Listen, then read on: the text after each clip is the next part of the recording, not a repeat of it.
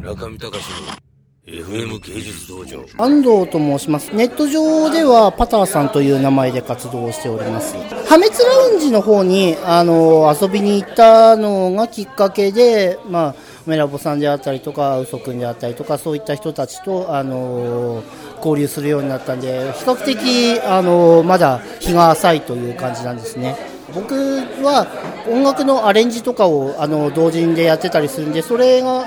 結構きっかけだったりしましたね。本腰を入れてコラージュっていうものをやると、ここまですごいものになるのかっていうのを、なんかやっぱ圧倒されるっていうのがありますね。ちょっと今日出てる作品だと、そんなにあの大きいものがあのあるわけではないですけど、たまにものすごく大きいのがあるわけじゃないですか、あのネオ X ですであったりとか、ああいうのを見ると、やっぱ、やっぱ視界を超えたものなのに、その情報量がすごいナノ単位レベルまでいくような、本当、ドットレベルの部分からすごい超巨大な部分っていうところに視点がこう往復していくような感じをそれでこうクラッとくるんですよね。とにかく1枚についてくる情報量というものがとてつもない量だと思います。だから2010年代ならではの大量の情報量というかその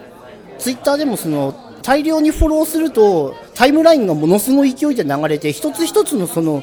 ツイートというものをこう追えなくなっちゃうような誰が誰にみたいなのをが分かんなくなっていくようなそういうのに近いものをこう画像でやられていくような、うん、質問、えー、っとそうですね。今度ジャケットやってもらいたいんですけど大体ギャラいくらぐらいで。FM 芸術道場ギャラ？えー、いやなんかその人が払える金額でいいんじゃないですか。別に僕高く高かったりしなくていいしなんか面白いもんだったら全然やりますよ。まあでもなんかお金払いますって言うとすごい誠意を感じますよね。なんかそれってすごい重要だけどまあなんかそういう意味で別に人間的な部分を捨ててるわけじゃないです。その二次元のキャラクターを愛してるからなんか二次元の世界に行くために自殺しますみたいなそういう人が一番優れてるのかって言ったら別にそういう問題でもないんですよ。重要なのはいけないということなんです。その世界に。だからその二次元のキャラクターに恋をした時点でその恋というのはもう世界が違うものなので始まった瞬間に絶望があるみたいなところが重要なんですよね。でもまあその絶望というのは会えないからみたいなところなんですけどそれがなければ愛せない。その魅力というのはないわけでだからアイドルとかってなんか会えるじゃないですか。もしかしたら会えるかもしれないしもしかしたら付き合えんじゃねみたいななんかそういうまあアホなことを考えるじゃないですか。そういう甘えがないというかそのなんか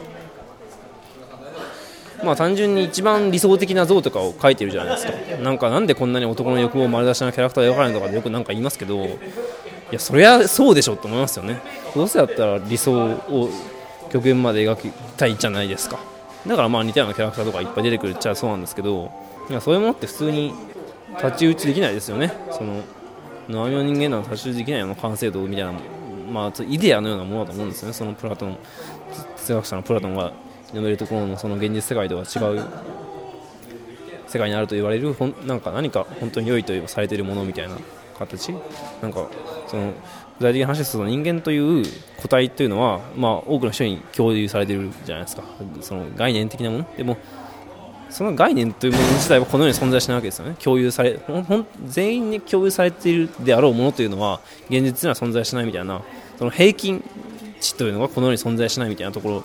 まあ、それがイデアだと簡単に言うと解釈するそうなんですけどそのイデアみたいなものがキャラクターっていうのは見える目に見える形でギリギリ共有されてるっていうのはすごいところだと思うんですよね。でも本当にやはり見えないものだからなんかどうしても作品としてこうそのイメージをこ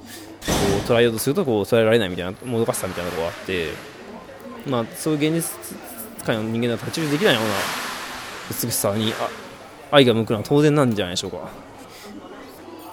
それだけを永遠と見続けられていたらとても幸せなんですけどまあなんかそうしてると生きていけないので どうにかしようと思って社会との接続点を探した時にアートというのは非常に便利だなと